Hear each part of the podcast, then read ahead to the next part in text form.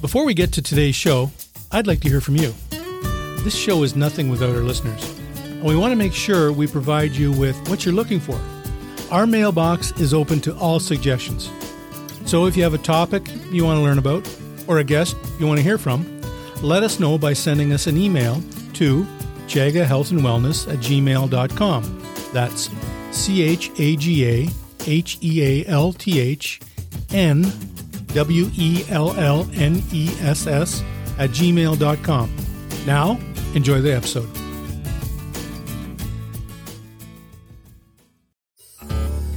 What brings people together more than fishing and hunting? How about food? I'm Chef Antonio Maleka, and I have spent years catering to the stars. Now, on Outdoor Journal Radio's Eatin' Wild podcast, Louise, Hookset, and I are bringing our expertise and Rolodex to our real passion, the outdoors. Each week, we're bringing you inside the boat, tree stand, or duck blind and giving you real advice that you can use to make the most out of your fishing game. You're gonna flip that duck breast over once you get a nice hard sear on that breast. You don't wanna sear the actual meat. And it's not just us chatting here. If you can name a celebrity, we've probably worked with them and I think you might be surprised who likes to hunt and fish. When Kit Harington asks me to prepare him sashimi with his bass, I couldn't say no. So whatever Taylor Sheridan wanted, I made sure I had it. Burgers, steak, anything off the barbecue. That's a true cowboy. All Jeremy Renner wanted to have was lemon ginger shots all day. Find Eating Wild now on Spotify, Apple Podcasts, or wherever else you get your podcasts.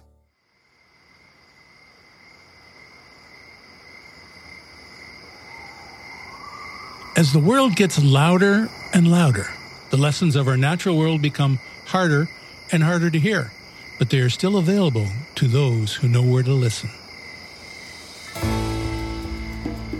I'm Jerry Ouellette, and I was honored to serve as Ontario's Minister of Natural Resources.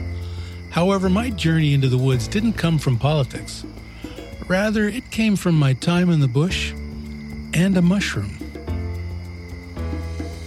In 2015, I was introduced to the birch hungry fungus known as chaga, a tree conch with centuries of medicinal applications used by indigenous peoples all over the globe.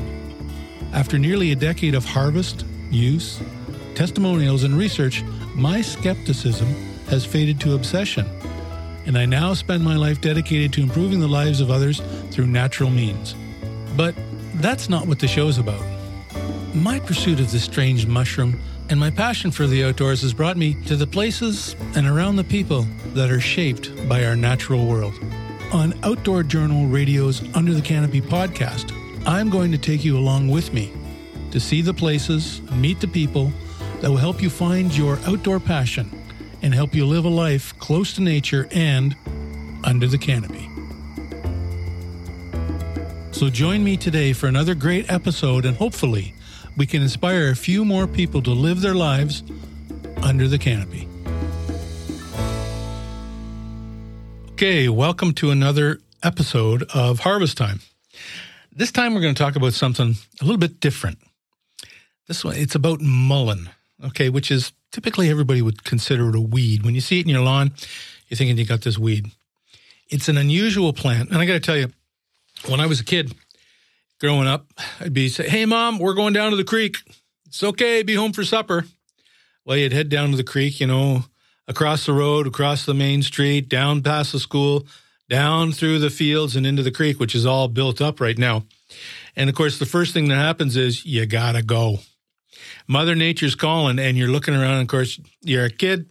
You're not bringing any uh, any TP toilet paper. That is, you're looking around looking around, and there it is the cowboy toilet paper, Mullein.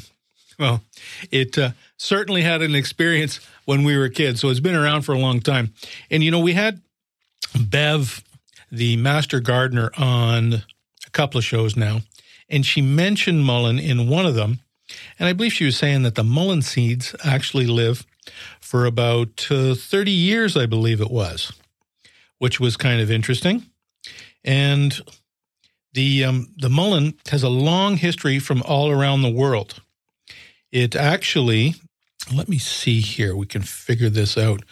I got a study on it uh, that mentions. Okay, it was famous among the Greeks that Ulysses took this plant to protect him against the wiles of Circe. And the Greeks and Romans, the people of Western United States, knew it as a candle torch. And they used it at uh, funerals and other holy ceremonies. And what they used to do is the, they would take the uh, the mullein, and we'll describe it so you know what we're talking about a little bit. Uh, they would take the mullein and they would soak the the leaves or the top of it in a tallow and light that on fire, and it would last for a, quite a period of time. So, mullein actually grows in all around the world, and it's a two year plant. So basically, it, it grows over a two year period. And for those that know what it's about, it's it's a medicinal plant that has a lot of great things about it. It it's used as a, a lung tonic or that deals with people with asthma and bronchitis and laryngitis and, and things like that. What it helps do is it helps clear the lungs and, and bring phlegm out. Now, remember, we're not a doctor, can't give medical advice, and always check with a healthcare professional to make sure you're following it. But when you start to look up this stuff, you find it probably like myself very interesting. You know, I saw a, climb, uh, a claim earlier that suggested that uh, a study showed that eight out of 10 people that had uh, TB, tuberculosis, cases were, were corrected or cured. But I've seen that on a number of videos out there, but I have not found any research studies that verify that. So those are just some of the things that we hear about it. Now, Mullein is it's a two-year plant, and in the first year, it grows basically as um, low to the ground. It's kind of a sage green in color. It stands out because it's kind of a like a, a very pale green color. And it grows kind of in a rosette sort of stage. And That's what they call year one. And that's the ideal time to collect these leaves.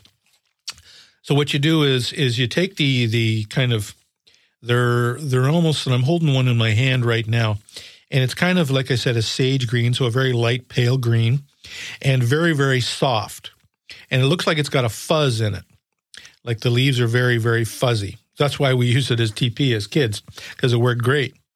And the other thing is is once the stalk starts to grow, you can still harvest the leaves. And you want to harvest leaves that are essentially not because you'll notice on the plant that sometimes the outer leaves start to die off and they turn kind of a a tan color. Those ones don't have the medicinal applications in it. It's found out through all across uh, North America. It's not native to North America. It's found in Europe and North Africa as well. And most of the time you'll find it in disturbed soils. And what I mean by that is is You'll find it along roadways and ditches or uh, along the sides of paths or areas that have been turned up or there's a machinery gone over and kind of dug them up. It seems to to the, bring the seeds out because, uh, as Master Gardener Bev mentioned, it lasted for basically over like a 30 year period. Those seeds will live, and it stirs it up and it brings it up, and it's kind of a rocky or a sandy or a gravelly soil that we we find it more in. As a matter of fact, we were up um, up um, near our, our camp which is up near Bancroft in Ontario. And uh, the neighbor lost his, his his camp burned down. He had a his cottage burned down. He had a fire um, that started in his battery room with his solar panels. He was completely off grid. And when we went over, we were over by there this fall, and the area where they had cleared out the old cottage was just mullein growing all over the place. It was like amazing to see. And and Rolly, a buddy, says, "Hey, look, look at all the mullein everywhere." And it was first year, so you know it just come up, and you can tell because during the second year, it starts to grow a single stalk up the middle of it, and these stalks can grow up to about eight feet tall and it kind of looks like a, um, a, like an old corn stalk, I guess would be the best way to say it. But it's hard to say because different mullein seeds will give you a different look. I've seen ones where leaves have gone all the way up the stalk, or I've seen it where the leaves were just at the base and the stalk kind of comes up and there's no leaves with it at all as well. But if you look at it, like I said, it's it's very soft and it has like these little hairs on it. And some of the things that uh, people use it for is actually they'll put it inside as a, um, a liner in your uh, shoes because it's soft, it's comfortable, and it helps keep your feet warm, and it has a very nice uh, feeling to it. I've tried it a couple times after again. Master Gardener Bev uh, told us about that. I tried it once just to see what it was like, cut it to fit my shoe and put it in. And yeah, it was kind of interesting. I don't know as it had a medicinal application doing that. But the one thing about it was it was very interesting and felt very nice. It felt like a, a an insole that I'd put into it, and it gives cushioning and it gives more airspace and just uh, helps do with the the insole aspect of being very comfortable. Yeah, so we find it in disturbed soils, but one of the the key things I always found is we always find it in basically a full sun area. I know up in my camp, we've got uh, first year mullein growing up there with huge leaves. So these leaves on the first year ones that we see, they all have that kind of rosette center of it, uh, low to the ground, same color. But uh, some of the leaves get to be about, uh, I think these leaves were about probably eight to 12 inches long, which fill out for, for an insole very nicely. So you pick a lot of those and it, um, it, you dry those. And what you need to do is, um, if you, if you break it, if you break the mullein down the center side, down the uh, the center spine of the leaf, you'll see that um, it has kind of a, a musty or a, a dusky kind of smell to it. There's not a lot of smell to it. It's not a an aromatic one. And some of the other stuff that people get concerned is there is there other ones that look like it. There's something called lamb's ear.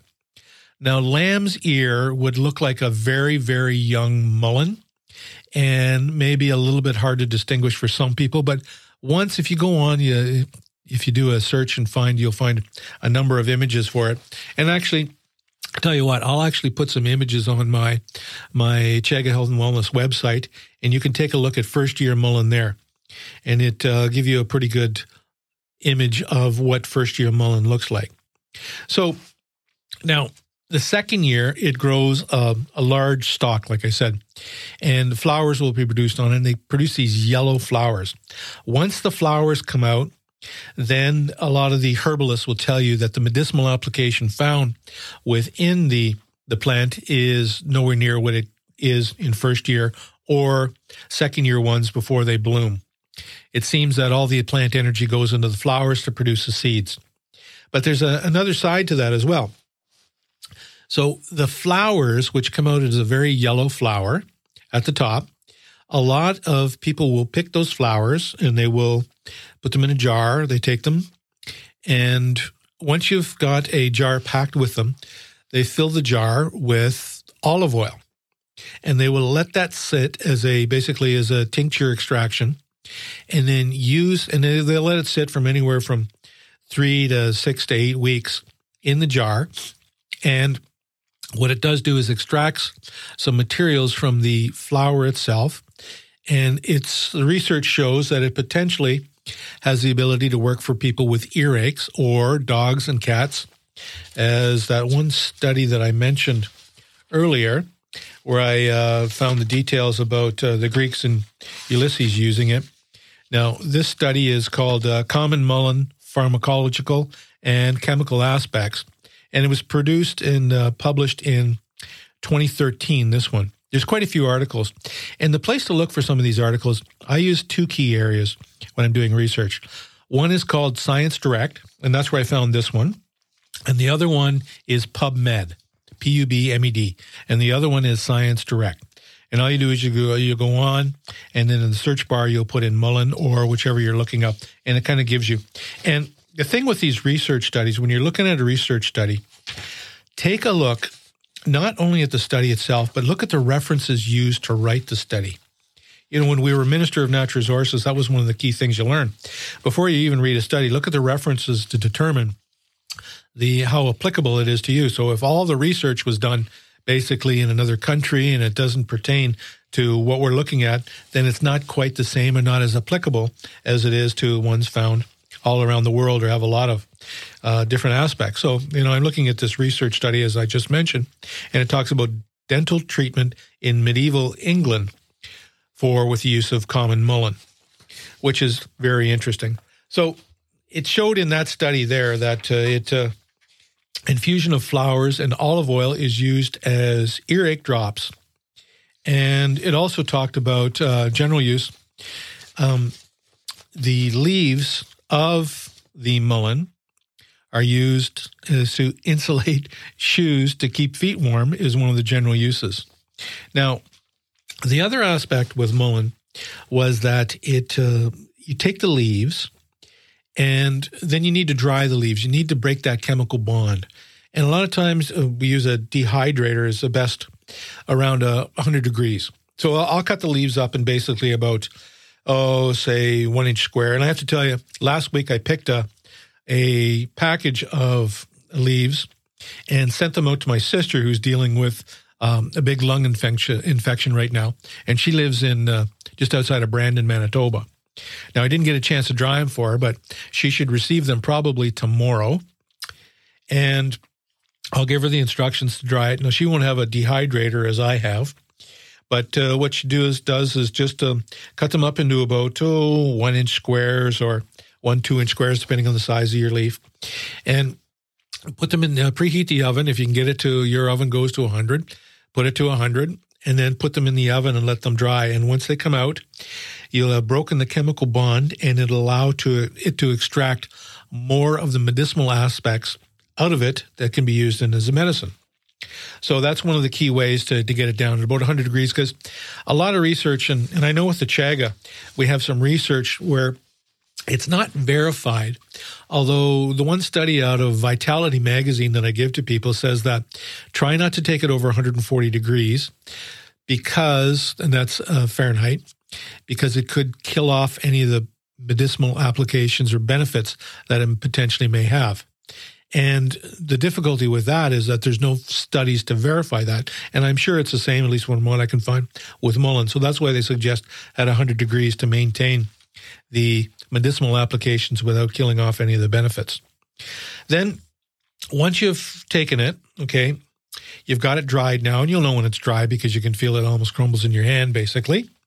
You'll take a, a small handful of that and put it in a liter of boiling water, and then have that in a container with a lid, and then let it steep for three to four hours. And then what you want to do is strain it out but use a paper or a cloth filter to get, as I mentioned before when I was describing it, it's kind of like it's like fuzzy or like uh, very small hairs on it. Because I met one guy, I was doing an event in Peterborough. He said, Yeah, he was using mullein because I had some up there on display. He says he uses it all the time, but the first time he learned, he didn't strain it through a filter. So he got all these fuzzy little hairs or these um, fibers in his tea and it caused more of an irritation in his throat. So we recommend to, to filter that out because it can irritate it. So once you've taken your leader with your that and you've had it there and cooled for uh, three to four hours, then you can have two to three cups a day. And normally I suggest having one cup every eight hours because the body naturally flushes out a lot of these things over an eight hour period. So when people use it, as I mentioned before, about a lot of different aspects, and I'll give you a, a, bit of a background. So, on that same study, it talks about the uh, the whole plant was used in Ireland as a remedy for the treatment of tuberculosis, and that was printed in 2004. And it talks about the medicinal uses, eardrops for cats and dogs, and that was a study that was done in Canada in 2008. And then the flowers and leaves, inflammatory ailments in respiratory tract and others was a study done in Mexico. And flowers were used for respiratory tonic for ruminants in British Columbia. And it goes into a lot of details. But typically it does with a lot of chest infections and it helps clear out a lot of the mucus and the phlegm there. And remember, we're not doctors, can't give medical advice. Do your research.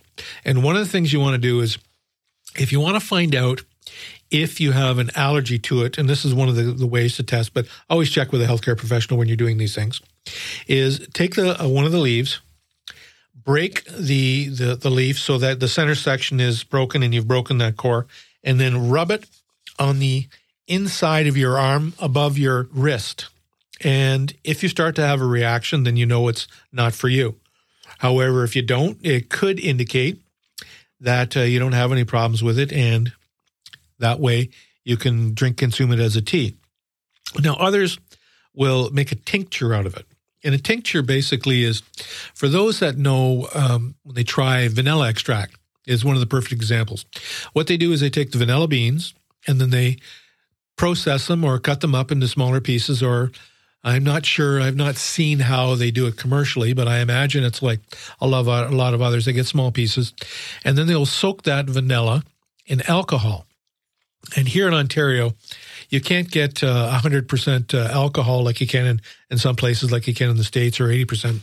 So in Ontario, a lot suggest using a high grade vodka. And what they do is then they'll let that sit in a jar in a cool place and they shake it or stir it up in the same way you do with a chaga tincture. You fill the jar with five eighths of chaga.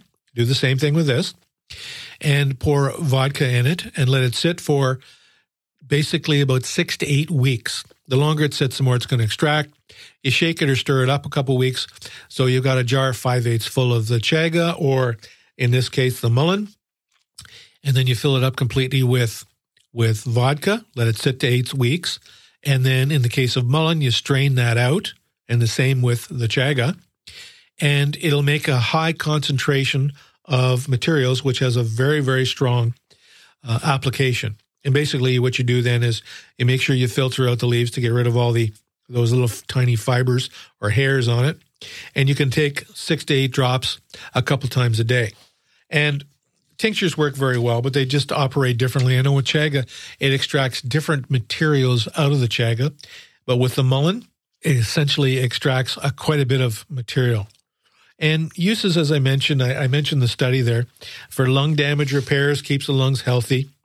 And similar plants, like I said, the ones to watch out for are lamb's ear, but it works great. It uh, I I've met uh, my buddy Rolly he uh, showed up at uh, my camp, my cottage, and says, "Oh, look at the mullein you got here." He says, "Oh, can I get some? Because I don't have leaves that big." So what we do is now at home, I've got some mullein stalk, and I will take those seeds from that mullein, and I will save those and use those and give them out to people so that they can plant their own. And probably, to be perfectly honest, uh, I may be able to collect enough. I know I've got enough stinging nettle seeds that I'll give out samples of seeds to to people at the this year's the 2024 Sportsman Show, and give people a little uh, stinging nettle. And I may be able to collect enough mullein seeds for people that they'll be able to plant their own. So it's a two year plant. It's very identifiable. It has a lot of medicinal applications uh, pertaining to the lungs. My buddy Rolly, as I was leading to, he uses it for his coughs, his colds, and his infections. And he collects jars of it, puts it in the jar, and lets it sit, along with a lot of the other uh, organic farmers that I've met do the same thing and have great results, and they swear by it. This is just a, uh, another aspect of things that we find out in nature that has a lot of benefits to it. Mullein has a lot of antioxidant activities, its a wound healing activity is listed in this study, and antiviral and antimicrobial activities. Now, if you're not used to reading studies, the thing to do is print your study off or, or bring it up, look at the abstract and the introduction, read uh, the discussions and the conclusions to it, and it'll give you a good understanding. So in this one here, the, the, the conclusion was the information presented in this review shows the potential pharmacological importance of, in this case, it's, it's common mullein and its role in improving health. It is an important source of minerals and vitamins and healthy promoting fatty acids. The presence of glycosides and saponins and a broad spectrum of pharmacological activities indicates the potential of this species for treatment in various chronic disease and highlights the need for well designed clinical trials to rationalize the traditional use. Anyways, it's been around for a long time. It goes right back to Greek and Roman times that uh, we mentioned earlier, and it's still in this area and it's easy to find. And it's another aspect of things you can find under the canopy.